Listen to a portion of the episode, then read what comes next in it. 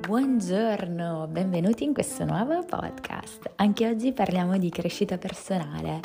Oggi vorrei parlarvi della sindrome di vita rimandata. Questo concetto è stato introdotto dallo psicologo russo Vladimir Serkin, eh, che ha scoperto questa caratteristica nel 1997 mentre studiava la vita degli abitanti del nord. Era interessato alla motivazione che spinge le persone a supportare e sopportare le dure condizioni naturali, ambientali e il duro lavoro per anni.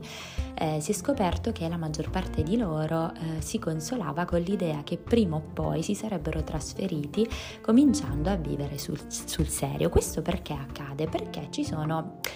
Il motivo uno, le illusioni, cioè la persona sogna un certo tipo di vita ed è convinta che comincerà a vivere solo se avrà determinate cose.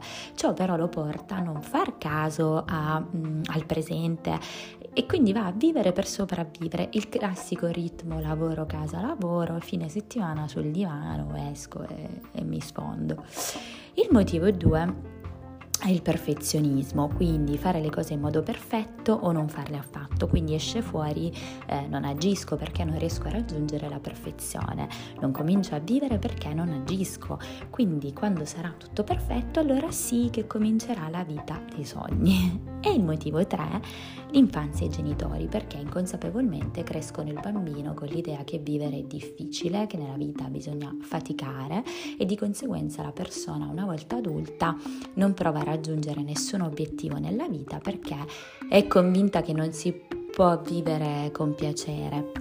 E il quarto motivo è eh, non conoscere se stessi, quindi la, la, continua ricerca di cosa si vuole davvero fare nella vita, trovare lo scopo, la professione giusta, facendo tutto e non facendo nulla, quindi trovarsi in una situazione eh, un piede lì, un piede qui, no? senza avere una stabilità, con l'idea che una volta trovate queste risposte la vita vera avrà inizio. Diciamo che sarebbe auspicabile magari fare alcune cose. Capire il motivo per cui stiamo aspettando qualcosa per cominciare a vivere, trasformare i sogni in obiettivi concreti, creare un piano per raggiungere gli obiettivi, cominciare un passo alla volta, trovare l'equilibrio tra il riposo e il lavoro, ricordarsi che la vita è il percorso e non l'obiettivo e non vivere nel futuro o nel presente. E tu stai vivendo o stai aspettando quel qualcosa in attesa di tempi migliori?